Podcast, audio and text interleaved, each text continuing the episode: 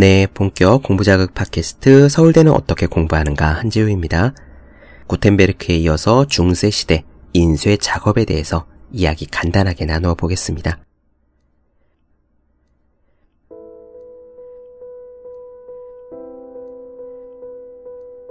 이 조판 작업, 활자들을 가지고 판을 만드는 작업은요, 굉장한 속도와 기술 그리고 민첩성을 필요로 했습니다.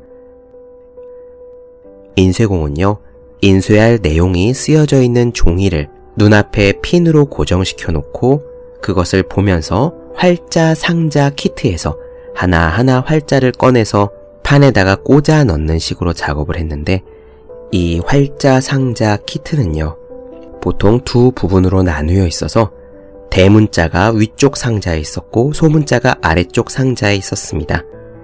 여기서 대문자 소문자를 가리키는 영어 단어 uppercase와 lowercase가 유래했다고 해요.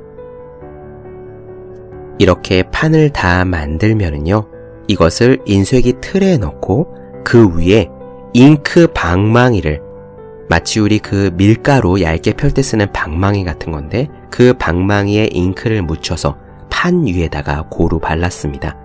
그리고 종이 한 장을 올려놓은 뒤에 그 위에다가 압력을 가해서 종이를 꾹 눌렀던 거죠. 이 누르는 힘 때문에 활자에 묻은 잉크가 종이의 밑면에 달라붙었던 겁니다. 이 압력이 종이의 모든 면에 고르게 미쳐야 했으니 아주 평평해야 했을 거예요. 그렇지 않으면 압력이 불규정해져서 인쇄면의 어떤 부분은 글씨가 선명하고 어떤 부분은 흐리고 이렇게 됐을 테니까요. 금속 활자를 균일하게 만드는 기술, 굉장히 쉽지 않았을 거라는 점을 알 수 있겠죠. 이렇게 종이에다가 잉크를 찍은 다음에는 그 종이를 널어놓고 말렸습니다. 한 페이지에 검은색하고 빨간색을 함께 인쇄해야 될 경우는요. 아까 구텐베르크 42행 성경 같은 경우에는 그 위에 직접 손으로 빨간색 잉크를 덧칠하거나 아니면은 먼저 검은색 글씨를 찍고요. 그 다음에 빨간색 글씨를 찍고 하는 식으로 인쇄 공정을 반복했습니다. 마치 우리가 프린터기에서 복사를 할 때 한 번 복사하고 복사한 종이를 다시 종이에다가 집어넣고 그 위에 또 복사하고 하는 방식이었던 거예요. 그래도 이렇게 힘든 인쇄를 숙련된 일꾼은 20초마다 한 페이지씩 인쇄할 수 있었다고 합니다. 인쇄술의 관점에서 보자면 구텐베르크의 이런 인쇄 방식은 19세기 초반에 이르기까지 300년 정도 지속됐다고 하네요. 수동으로 조작하는 목재 인쇄기 자체는 그리 비싸지 않았지만 이에 쓰일 금속 활자를 만드는 데는 굉장한 돈이 필요로 했습니다. 활자에 들어갈 금속 재질 자체가 아주 좋은 것이어야 했고 또 균일해야 했죠. 그래서요, 자금난으로 문을 닫게 된 인쇄소의 인쇄기가 경매에 한번 올라오잖아요. 그러면은 중고 인쇄기를 사기 위해서 인쇄업자들이 벌떼처럼 달려들었다고 합니다. 인쇄소는 정말 많은 활자를 보유하고 있어야 했어요. 당시의 지역 방언, 라틴어, 그리스어 활자는 기본이었고 다양한 언어로 성경을 제작할 경우에 히브리어 활자 같은 것도 필요로 했습니다. 그래서 정말 보유한 활자의 개수가 수십만 개는 되었었다고 하네요.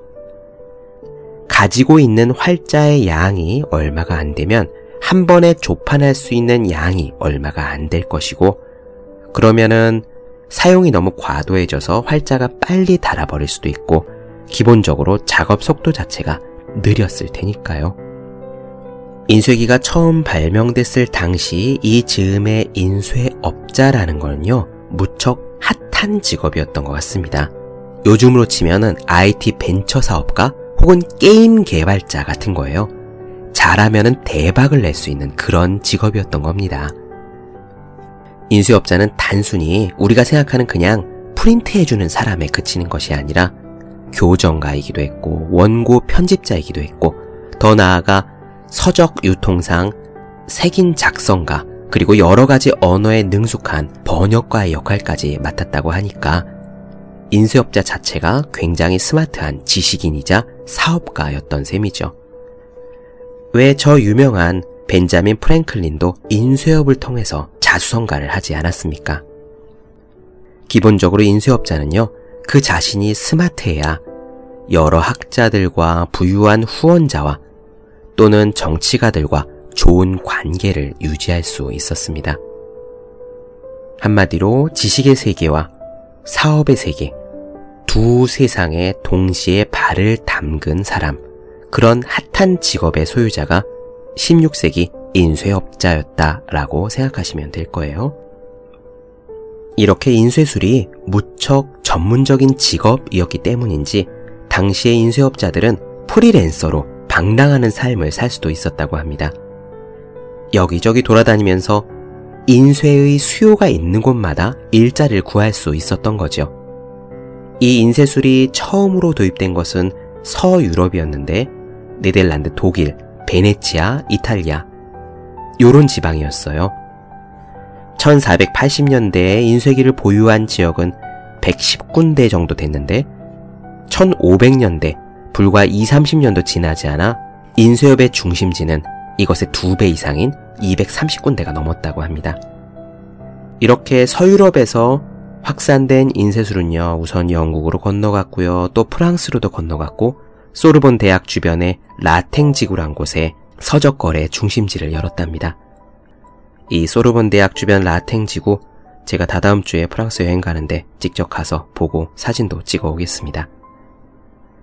아무튼 인쇄술은요, 이렇게 스위스로도 퍼졌고 스페인으로도 퍼졌고 이렇게 인쇄술이 유럽 전역으로 퍼져나간 다음에는 인쇄기가 전 세계를 유럽화하는 데 필수적인 도구가 되었습니다. 텍스트의 힘인 거예요. 16세기 동부 유럽에도 인쇄기가 들어갔고요. 1560년대 러시아의 모스크바에도 들어갔고 북미로 인쇄기가 건너간 것은 1638년 그리고 스페인 정복자들이 1539년에 멕시코에 인쇄기를 가지고 갔다고 합니다.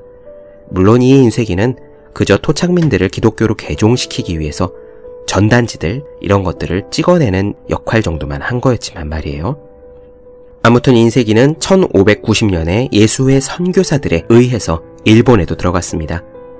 1593년에는 스페인 사람들이 마닐라로 인쇄기를 가져갔는데 이것이 동남아시아의 최초고요.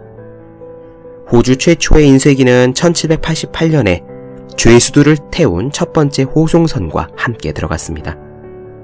나폴레옹은 1798년에 이집트에 인쇄기를 가지고 갔어요. 이때까지만 해도 인쇄 부스는 사실 얼마 안 됐는데 통상적으로 한 번 찍을 때 한 판당 500권에서 1500권 사이였다고 합니다. 재밌는 것은 이렇게 찍어냈던 책들이 초창기에는 별로 재본이 된 게 없었대요. 재본이라는 거는 종이들을 넣고 그것들을 묶는 거거든요.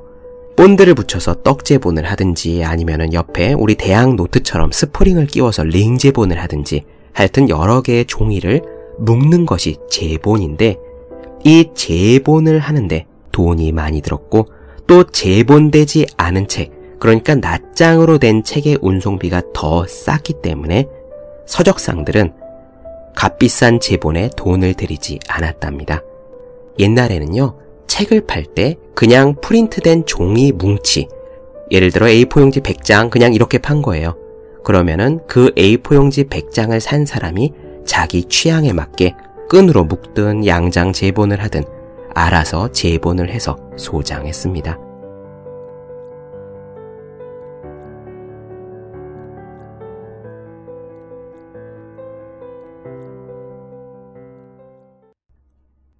네, 본격 공부작업 팟캐스트 서울대는 어떻게 공부하는가?